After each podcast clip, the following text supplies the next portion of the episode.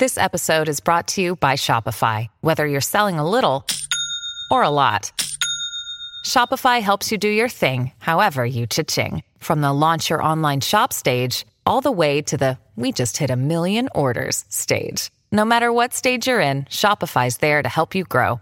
Sign up for a one dollar per month trial period at shopify.com slash special offer, all lowercase. That's shopify.com slash special offer.哈喽大家好，我是快字老高，咱们今天来讲时间旅行。在二零一五年十月二十一号的时候，谷歌的推特账号突然间流出了一个文件啊，这个文件啊叫做时间机器的设计图。当时呢整个网络都炸锅了，说哇，谷歌正在研究时间机器啊。这个设计书的第一眼就写着机密两个字，就特别吸引人啊，汉字啊，两个字不是英文的对，两个字不是一个字，机密一个字啊。今天呢，我们就给大家介绍三个非常非常有名的时间旅行者啊。他呢可以说是最有名的时间旅行者，他是在两千年十月份的时候，突然在美国的社交网站上出现。他说啊，我是来自于二零三六年的未来人，然后就说了一堆跟未来相关的事情。他和这个二零六二有点像，突然出现在网上，突然开始说自己是未来人，而且一样的是呢，一开始就没有人搭理他。他就自己在自言自语，但是后来有一些人注意到了之后呢，就尝试跟他沟通了一下，问了他一些问题。所有人第一个问题都是问说你怎么来的？他说我坐时间机器来的。哦，那人就会问了，你坐时间机器长什么样？什么原理啊？他说我坐这个时间机器啊，是二零三四年 CERN 发明的。CERN 是位于瑞士的世界最大的粒子撞击实验室。我们现在用的因特网啊，就是这个 CERN 发明。那他说他这个时间机器啊，是通过制造人工奇异点来产生时空的扭曲，然后实现时间穿越。奇异点啊，就是黑洞最中心那个部分，体积无限小，质量无限大。通过这个奇异点呢，就能产生时空的扭曲，两个时空一对折，那过去的时间和现在的时间就连在一起了，就实现穿越了。他的这个理论刚一说出来之后呢，就得到了很多学者的赞同。学者认为他，哎呀，你还懂点儿啊！而且他说啊，他这是个重力装置啊，启动一次很困难，一年啊也就能用两次。呃，他还特别强调啊，这个机器最大的难度其实并不在于穿越本身，他说最大的难度在于定这个坐标。他说，比如说我现在在这个地方上了个机器，我想穿越到十年前的这个位置，时间已经定好了，但是呢，空间没法定，因为在宇宙的坐标系下，你地球也动了。这个宇宙整体都动了，所以你这个坐标就已经不在这儿。它这个机器呢，需要算出来这个位置在哪里。如果算不好的话，就会把你穿越到宇宙中，穿越到墙里啊，那你就完了。所以他说他这个机器啊，最多只能穿越六十年，超过六十年之后，这个计算的误差就太大，特别容易产生危险。然后呢，对于他的身份呢，大家也很感兴趣。他说他是一个军人，他是为了一个军事任务呢，回到了二两千年这个地方。其实呢，他并不是回到两千年，而是回到了一九九八年。他已经在这儿住了两年了。他回到这儿啊，找到自己的家，他现在就住在自己家里。他跟他的父母解释了一下，我就是未来你们的儿子。啊、嗯，他说一开始他父母不接受，但后来渐渐的接受之后，他们就四个人秘密的生活在那里，还有小时候的他。哎，是可以重叠的，是可以重叠的，在这个事情它是有解释的。那他回到一九八年的目的呢，是为了回收一个叫做 I B M 五一零零的电脑。这个电脑在二零三六年已经不存在了。他为什么要回收这个电脑？是因为在他的未来二零三八年的时候，会由于 Unix 时间问题产生世界的大混乱。嗯、这个 Unix 时间问题啊，特别类似于千年虫问题。要解决这个问题，就需要这个 I B M 五一零零这这款电脑。这个电脑啊，为什么这么特别？是因为他说这个电脑当初编写系统的时候，就使用一种非常独特的语言，而且这个电脑芯片里有独特的功能。为什么派他来呢？是因为他的爷爷参与了这台电脑的设计。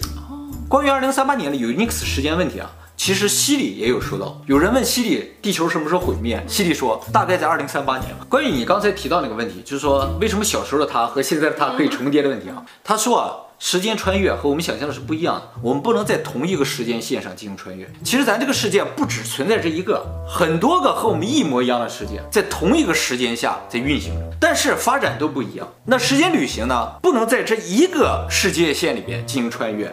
他只能穿越到另一个世界里面。这个人在网上出现了四个月之后就消失了，过了八年多，人们才渐渐反应过来，他说了好多事情都发生了。他都预言了什么呢？首先他说的这个时间机器是 CERN 做的嘛，二零一七年的时候 CERN 说他们要做一个超大的粒子加速器，有很多学者当时就担忧说，这个机器可能会造出人工黑洞。那么如果真的造出人工黑洞的话，那基本上就感觉 CERN 是有可能最终发明出时间机器的这么一个机构啊。第二个事情呢，就是他预言了秘鲁大地震。在二零一一年的时候，他预言说秘鲁要发生大地震，有很多人就问说这个大地震什么时候发生？他说时间我不能说。结果过了五个月，秘鲁就发生 七点九 级大地震。第三个呢，就是他预言说中国很快就会有载人宇航飞船。二零零三年的十月十五号呢，神舟五号载人升空。还有第四个呢，是跟日本有关系的。有日本人问他说，二零二零年的日本是什么样啊？他说啊，二零二零年的时候，东京以北的地方都不能住人了，成为政府管控区。日本只剩一半了，首都从东京迁到了冈山。哎，不跟那个人说的一样吗？很像，对不对？嗯、啊，他说这个情况特别像三幺幺大地震之后福岛那个情况吗？但又不是东京以北全部都不能住、啊。对，关于这个问题，他还特意强调说，随着时间的推移啊，我的这个世界线和你的世界线的这个区别会越来越大。在他这个世界线上，二零二零年的时候，日本以北就已经什么都没有了，就不能住人了，辐射了。对对对，那我们这个世界线上还比较幸运，还还比较幸运。哦、而且他还说，他的那个世界上，二零一五年发生了第三次世界大战，俄罗斯向美国投放了原子弹。那么他这个事情被媒体报道之后啊，就有很多媒体发现，在二零零三年的时候，有一本书出版了，这本书啊就叫做《约翰·提托：一个时间旅行者的故事》。这个媒体就去查谁出版的这本书，一查是佛罗里达的一个律师。这个人呢叫拉里哈伯，媒体就找到这个人。他说在二零零三年的时候，有一个女的联系他说，我是约翰提托的母亲。哦，我家里现在有个小孩子，这个小孩子就是约翰提托。嗯啊，他把约翰提托的一些录像，还有留下的一些东西都给了这个律师。他说我看过这个录像，绝对是真的。这个律师呢就把这个东西整理整理，出了本书。所以有很多媒体就怀疑说，这个故事有没有可能是这个律师自己编的呢？但是呢，以他的这个律师的专业来说的话，他能说出这么多物理方面的内容呢，是很难的。后来人们又扒出这个律师的弟弟也是搞 I T 的，说有可能是他俩合伙编了这么个故事，但是具体的细节呢，就没人知道了。这个人是在二零零三年一月二十八号的时候被 F B I 逮捕 ，F B I 怀疑他内线交易。什么叫内线交易啊？就是你提前知道了股市或者证券方面的一些消息，然后呢，提前就买了或者卖了一些股票，然后发大财，这种交易方式啊，是稳赚不赔的啊。这个人在短短两周之内，把八百美元变成了三亿五千美元，必须得抓他。他买了一百二十六只股票，全都涨，而且正好在那个时候，股市非常的不稳定。很多有名的投资商都赔钱了，所以呢 ，F B I 坚信这不是技术问题，绝对是作弊。把他抓起来就审问他，他就说：“我其实是来自二二五六年的未来人。”可是你做的那个炒外汇的软件就是稳赚不赔啊？不是说稳赚不赔，就是赚的比例要比不赚的比例要高。嗯、就是你有足够的钱堆在里面的话，是一定会赚的。对，其实任何投资都是这样，只要你资金足够大的话。他说啊，他在未来调查了一下现在的这个股市情况，知道这时候要发生股市的震荡，然后呢，他就把所有涨的股票都记下来了，就回来了，准备靠这个发大财。对呀、啊，买彩票多好呀！是哈，买彩票的地方买彩票买马，没有人会查你啊。我挺想中一次彩票的，可是我又不去买它。不买你想中呗，这个想法很好。然后他为了证明他自己是未来人，还说了几些未来要发生的事情给警察听。他说，二零零三年三月二十号的时候将要发生伊拉克战争。然后他还说，本拉登啊会躲在巴基斯坦的北部一个城市。但是警察说，我还跟你猜谜呢，一巴掌打到医院去了。你说到了未来了，我怎么知道会不会发生？就把他关起来了啊。结果过了没多久，有一个人花了一百万美金把他保出来。保出来之后，这个人就消失。他说的这几个事情其实都准的，这伊拉克战争肯定是准的。本拉登也确实在巴基斯坦北部的城市被发现，然后被炸死。对于这个事情呢，后来也有人进入了比较深入的调查，发现这个新闻最早是在二零零三年二月份的时候出现在美国一个叫《每周世界新闻》的这么一个杂志上。这个杂志向来是写一些小道消息的那种杂志，花边新闻。对对对，所以可信度非常的低。哦。不过呢，这个事情被很多大媒体转载，所以有很多人相信这是真的。刚才给大家介绍两个啊，时间旅行者，包括二零六二啊，你翻一翻这些实验旅行者有什么特点，他们都是从未来来的，没有一个是到未来去的。接下来呢，给大家介绍一个最有名的到未来去的实验旅行者。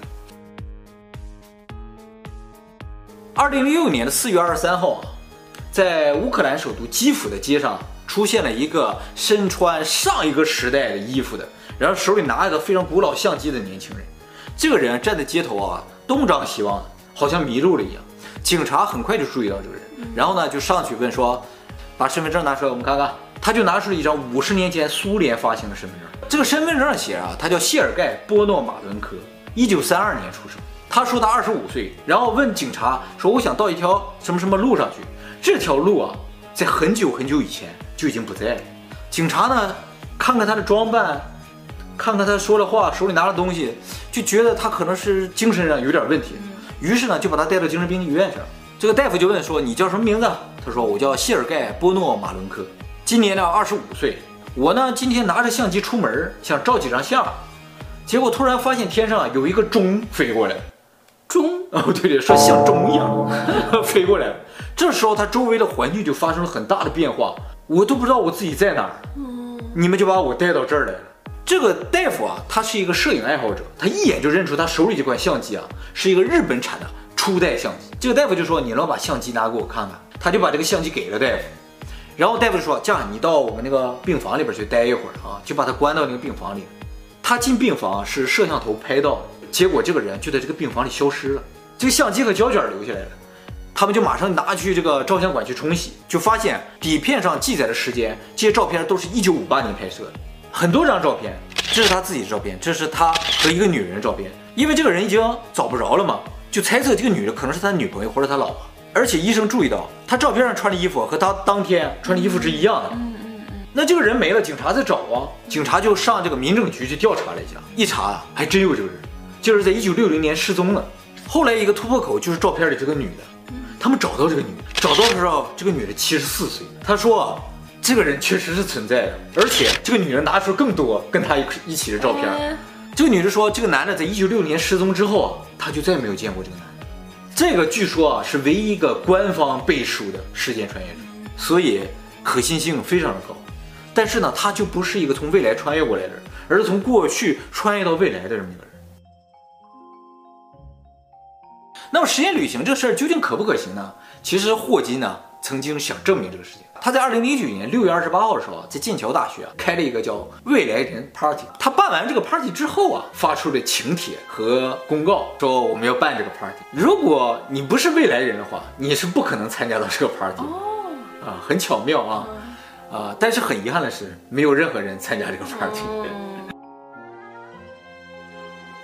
时间穿越这个事情啊，其实是肯定会发生的。因为啊，根据爱因斯坦相对论啊，速度越快，时间就会越慢。嗯，所以呢，绕着地球飞的这个太空站啊、卫星啊，他们的时间都比地球上的时间要慢一点，这个是已经被证实的。所以，像太空站上那个表啊，过一阵儿都得调一下，以防止产生时间上的这个不一致啊。很小范围的时间旅行已经被证实。如果时间旅行存在，你穿越到过去，在你父亲没有出生之前杀死你的祖父，那究竟是谁杀了你的祖父的问题？这就叫祖父悖论啊！这个事情呢，其实是可以用量子力学的平行宇宙论和 M 理论进行解释。这两个理论都是说，在同一个时间线上有不同的世界线，好多是世界，这世界啊都有微妙的不同，发展都是不一样的。穿越的话，只能在各个世界线之间进行穿越。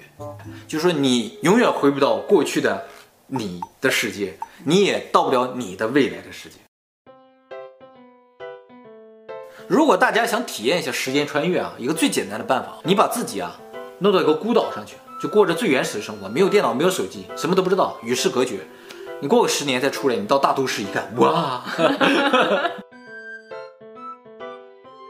你说一万年后、十万年后、一百万年后，人们可不可能造出时间机器呢？嗯，应该会吧。如果一定会出现时间机器的话，那按理来说，那就应该有未来人回来，没有未来人回到现在这个世界的唯一的可能性啊，不是唯一可能，有很多可能性的啊。比如说，就人类还没有发展到创出时间机器的时候，就已经毁灭了。还有一种可能性呢，就是其实时间旅行它只能是正向，就是只能往未来旅行。当然了，这个有些人也认为啊，时间这个东西根本就不存在，对啊、就不存在什么时间旅行、啊，是不存在时间的。这你都知道啊？时间是给人套的一个枷锁，只有人才在乎时间。那你现在是作为妙见神在说的，在我们那个领域啊，嗯、是不 care 时间这个事情的。哦，这这是专门来限制我们的。对，它像一个结界一样。哦、那有没有什么方法能突破这个结界？突破结界的唯一方法。唯一方法啊！嗯、我在以后的视频里会为大家介绍。